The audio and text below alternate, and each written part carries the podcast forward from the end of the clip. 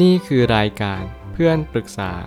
เป็นรายการที่จะนำประสบการณ์ต่างๆ มาเล่าเรื่องร้อยเรียงเรื่องราว ให้เกิดประโยชน์แก่ผู้ฟังครับ สวัสดีครับผมแอดมินเพจเพื่อนปรึกษาครับ วันนี้ผมอยากจะมาชวนคุยเรื่อง ตอนนี้คุยกับเพื่อนของคนคุยเก่า มันจะผิดมากไหม มีคนมาปรึกษาว่า คือเรามีเรื่องหนักใจ เรื่องมีอยู่ว่าเราเคยคุยกับคนคนหนึ่งได้ประมาณหนึ่งเดือน แล้วเขาก็เทเราไปมีคนใหม่ แล้วต่อมาเพื่อนเขาก็ทักมาคุยกับเรา แล้วเราก็เลยคิดว่าไม่เป็นไร เลยคุยกับเขา มันผิดมากไหมคะที่คุยกับเพื่อนของคนคุยเก่า ที่อยู่กลุ่มเดียวกับเขาค่ะ ด่าได้แต่อย่าแรงนะคะ ผมเชื่อว่าหลาย ๆ คนก็มีโอกาสพบเจอ moment นี้หลายครั้งหลายคราว เพราะว่า moment นี้มันเป็น moment ของการที่เราอยู่ใน circle เดียวกัน ไม่ว่าจะเป็นกลุ่มเพื่อน โรงเรียนหรือว่ามหาวิทยาลัย และบางครั้งเนี่ยเราก็เลยไม่รู้ว่า การให้เราทำแบบไหนถึงจะเป็นสิ่งที่ถูกต้องที่สุด สิ่งหนึ่งที่ผมอยากจะบอกนั่นก็คือ เราต้องโฟกัสมาที่ตัวเราเองว่าเราชอบใครจริง ๆ ถ้าเกิดสมมุติว่าเราเจตนาไม่ดีแน่นอน ต่อให้คุณจะไปหาใครก็ตาม นั่นจะไม่ใช่สิ่งที่ดีเลย แต่ถ้าเกิดสมมุติกลับกันเราเป็นคนที่มีเจตนาที่ดี สิ่งนี้มันจะดีกว่ากันเยอะ นั่นคือเราไม่ได้รู้ว่าไทม์ไลน์ของชีวิตเราจะเป็นยังไง เพื่อนของคนคุยเก่าเราหรือว่าเพื่อนของแฟนเก่าเรา หรือว่าเพื่อนของใครก็ตาม เราไม่สามารถระบุชัดเจนได้ว่า นี่เป็นสิ่งที่เกิดขึ้นต่อไปยังอนาคต ซึ่งเราก็ไม่สามารถตอบได้ทั้งหมดว่า แล้วเราจะรู้ได้ยังไงว่าใครคือคู่ชีวิตของเราจริง ๆ สิ่งหนึ่งที่ผมอยากจะบอกต่อไปนั่นก็คือ เราต้องชัดเจนกับตัวเองว่าเราเป็นคนแบบไหนจริง ๆสำคัญที่สุดอยู่ที่เจตนาไม่ต้องสนใจใคร เราโอเคแบบนี้เราพอใจแบบนี้ เท่านี้พอแล้วไม่ต้องไปนั่งคิดมากว่า จะต้องมาจากคนใหม่ๆ circle ใหม่ๆเท่านั้น เพราะบางทีเราไม่ได้ชื่นชอบ circle ใหม่ๆ เราไม่ได้ไว้ใจไม่ได้รู้สึก comfort กับมัน นี่เป็นเหตุผลว่าเราจงเลือกสิ่งที่ใช่ที่สุดสำหรับตัวเองก่อน ผมไม่ตั้งคำถามขึ้นมาว่า ถ้าคนคุยเก่า แต่ยังไม่ได้เป็นแฟนกันจริงจังก็ไม่ได้เป็นปัญหาอะไรมาก เพียงแต่เรื่องนี้ขึ้นอยู่กับความคิดแต่ละคน ซึ่งจริงผมพยายามถามไทยหลายๆคนแล้วด้วยส่วนตัวของผมเนี่ยถามว่ามันน่าเกลียดไหมถ้าเกิดสมมุติว่า ผมเข้าไป จีบผู้หญิงก่อน แล้วผมรู้สึกว่าเอ้ย ผู้หญิงคนเนี้ยเขารู้สึกว่าเขาไม่ค่อยคุยหรือไม่ค่อยตอบเรา แล้วเราไปจีบเพื่อนของเขา บางทีเป็นเพื่อนสนิทเลยแน่นอนผมรู้ชัดว่ามันน่าเกลียดแน่นอน แต่ผมก็ยังทู่ซีดึงดันที่จะทำต่อไป มันเป็นเพียงเพราะว่าผมเชื่อว่า การที่เราทำความรู้จักเนี่ยมันไม่ใช่เรื่องผิดอะไรเลย การที่เราเข้าไปจีบในความหมายของเราก็คือ การให้เราต้องเข้าไปประมาณว่ารู้จักกับเขาอยากคุยกับเขา แต่แน่นอนถ้าเกิดสมมติเราจีบเขาแล้วเรา ไม่ได้จีบติด แล้วก็มีโอกาสที่ไปจีบคนอื่นหรือเปล่า แต่แน่นอนมันคือคำถามที่ย้อนยังให้ตัวเองว่าแล้วทำไมต้องไปจีบเพื่อนสนิทเขาเป็นเหมือนว่าเราต้องการเอาชนะอะไรหรือเปล่า ซึ่งเราต้องมานั่งเน้นย้ำตรงนี้ก่อน แล้วก็ค่อยๆกล่าวค่อยๆขมวดปมว่า จริง ๆ แล้วเราไม่ได้พยายาม มีเจตนาที่ไม่ดี เพียงแต่เราก็ไม่รู้ว่าคนไหนชอบเรากันแน่ แต่เราอาจจะชอบทั้งสองคน ทั้งสองคนนี้อาจจะเป็นสเปคเราทั้งคู่ ซึ่งสิ่งเหล่านี้เป็นสิ่งที่เกิดขึ้นได้ในโลกความเป็นจริง เราไม่สามารถระบุได้เลยว่า การที่เราจะเข้าไปคนนี้ แล้วเราจะได้ตกลงปลงใจ แล้วโดยตัวของผู้หญิงเองเพื่อนของกันและกันเขาก็ต้องมีความคิดที่เปิดกว้างเช่นกัน มันไม่ใช่เลยที่จะมาบอกว่า เราต้องมีความคิดแบบนั้นแบบนี้ ซึ่งสิ่งนี้มันจะรังแต่ทำให้เรามีความคิดและจิตใจที่คับแคบ มากกว่าให้เราจะเปิดใจกว้างว่า เราจะรู้ได้อย่างไร และเราจะมั่นใจได้อย่างไรว่า ถ้ามีคนคนหนึ่งเข้ามาในชีวิตเรา และเขาจะเป็นคนที่ใช่ที่สุดในชีวิตของเราที่สุด สิ่งที่ผิดคือตัวเจตนา แต่ถ้าเราไม่ได้มีเจตนาร้ายแรงอะไร ก็ปล่อยให้มันเป็นธรรมชาติก็ได้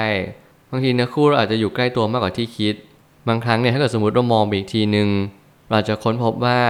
เนื้อคู่เราคนที่เราชอบจริง ๆ อาจจะอยู่ใกล้ตัวเรามากกว่านี้ไม่ว่าจะเป็นเพื่อนสนิทของเราเอง รวมไปถึงคนที่เราพบเจอกันอยู่ทุกวัน แต่เราก็ไม่รู้ว่าเขาเป็นคนยังไง สิ่งนี้คือสิ่งที่ผมพยายามเน้นย้ำตัวเองว่า เราพยายามอย่าปิดกั้นตัวเองและเปิดโอกาสให้ตัวเองตลอดเวลา ถ้าเราเป็นคนโสด ถ้าเราเป็นคนที่ต้องการใช้ชีวิตคู่ เหมือนกับคนอื่นๆที่เราเห็นดีเห็นงามกับเขา สิ่งนี้ก็ต้องเป็นสิ่งที่เราค่อยๆเรียนรู้ในชีวิตประจำวัน ค่อยๆสังเกตตัวเอง ค่อยๆทำความเข้าใจว่าแต่ละคนก็แต่ละหนึ่ง เรามีความคิดเป็นปัจเจกชน เราไม่สามารถจะไปบอกความคิดใครได้ว่า สิ่งใดดีสิ่งใดไม่ดี เราแค่เรียนรู้ว่าวันนี้ทำให้ดีที่สุด เท่านั้นก็พอแล้ว ปล่อยให้มันเป็นตามธรรมชาติบ้าง บางครั้งการให้เราคิดทุกเรื่อง บางครั้งการที่เราไปกำหนดกะเกณฑ์ว่า จะต้องเป็นสิ่งนี้สิ่งนั้นอาจจะไม่ใช่สิ่งนั้นสิ่งนี้ทั้งหมดทั้งมวล ก็เป็นไปได้เหมือนกัน บางคนก็อาจจะมองเราไม่ดี เช่น เราไปคุยกับเพื่อนคนคุยเก่า มันดูเหมือนว่าเราไม่จริงใจกับคนคุยเก่า ซึ่งเราก็ต้องมีจุดยืน ว่าเรามีความเห็นอย่างไร ถ้าเกิดสมมติว่าตัวผมเอง ผมก็จะมีความคิดเห็นว่า เราต้องเคลียร์ให้ชัดว่าโอเค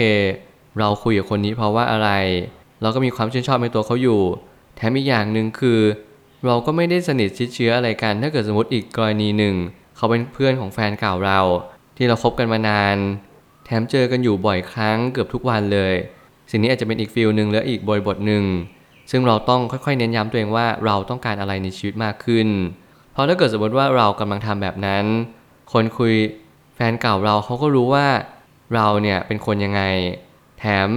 เพื่อนของแฟนเก่าเรา เขายังมาจีบเราอีก สิ่งนี้เป็นสิ่งที่เน้นย้ำว่า อาจจะมีเจตนาแอบแฝงรวมไปถึงตัวเราเองด้วยว่า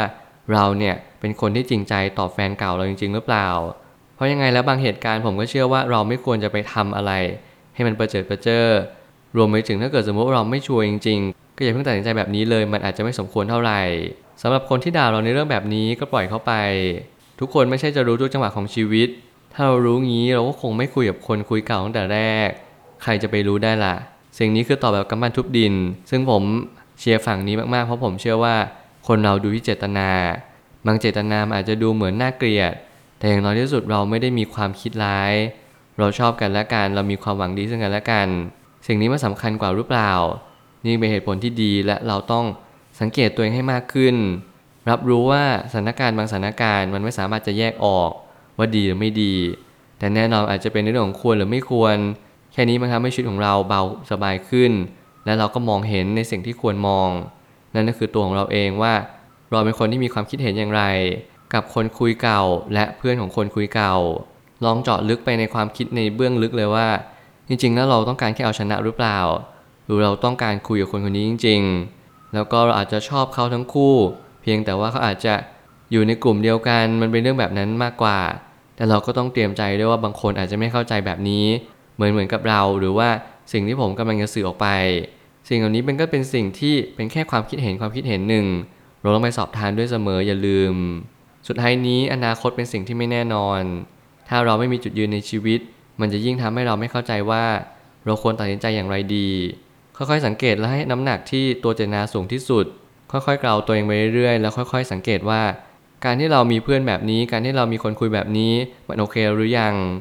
ลองเปิดมุมมองว่าถ้าเกิดสมมุติว่าเราลองไปคุยกับ out of circle ดู วงนอกของวงกลมนี้ ไม่ว่าจะเป็นเพื่อนของเพื่อนเราหรือว่าคนที่เขามาจีบเราที่เราจะไม่รู้จักเลย ซึ่งแน่นอนสิ่งนี้อาจจะเป็นสิ่งที่ไม่คุ้นชิน แต่อย่างน้อยที่สุดเราจะไม่โดนคำคอรหา แล้วเราจะฝึกฝนที่จะมีทักษะในการมองคนอย่างชาญฉลาด ผู้คนเนี่ยจริง ๆ แล้วถึงแม้มากมาย แต่เขาก็จะมีความคิดและจิตใจที่คล้ายคลึงกัน เราไม่สามารถจะปกปิดความจริงได้โดยสิ่งที่ เขาพยายามเบี่ยงเบนประเด็นรวมไปถึงสายตาของเขาที่เขามองมาอย่างที่ตัวเรา ทุกอย่างมันเป็นการเปิดโปงตัวของเขาเองอยู่แล้ว ทุกคนมีนิสัยทุกคนมีความคิด และทุกคนมีสิ่งที่แสดงออกอยู่ตลอดเวลา สิ่งนั้นคือเงื่อนงำสิ่งนั้นคือ สิ่งที่จะบอกเราไปสู่อีกจุดจุดหนึ่งในชีวิตว่า สิ่งนี้คือสิ่งที่เขาเป็นจริงๆหรือเปล่า พยายามสังเกตผู้คนให้มาก พยายามสังเกตตัวเองให้เยอะ แล้วเราก็จะค้นพบว่าทุกอย่างมีจังหวะ ทุกอย่างมีโอกาส ถ้าคนคนนี้เขาเป็นคู่เราจริง เราก็จะไม่แคล้วกับเขาแน่นอน มันจะมีเหตุการณ์ที่ได้พบเจอกันอีกครั้ง รวมไปถึงการที่เราเนี่ยปิงแวบขึ้นมาว่าเออคนนี้เป็นคนที่เราตามหา สิ่งนี้เป็นสิ่งที่ต้องเน้นย้ำว่า เราต้องค่อยๆศึกษาค่อยๆเรียนรู้ใจเย็นๆไม่ต้องผีผามคุยกันไปก่อน ยิ่งเราอายุไม่เยอะ เราก็ยิ่งไม่ต้องรีบอะไรมาก ถ้าเกิดอายุเยอะแล้วก็ค่อยๆ กระชับความสัมพันธ์ให้มันเร็วขึ้นเท่านั้นก็พอ นี่คือคำแนะนำที่ผมอยากจะเป็นกำลังใจให้กับทุกคน เรื่องความรักจำเป็นต้องใช้เวลา แต่เรื่องการมองคนอย่าใช้เวลาเยอะ ทุกอย่างคือเงื่อนงำทั้งหมด ผมเชื่อทุกปัญหาย่อมมีทางออกเสมอ ขอบคุณครับ รวมถึงคุณสามารถแชร์ประสบการณ์ ผ่านทาง Facebook Twitter และ YouTube และอย่าลืมติด Hashtag เพื่อนปรึกษาหรือ f r ร e n d t a l k ด้วยนะครับ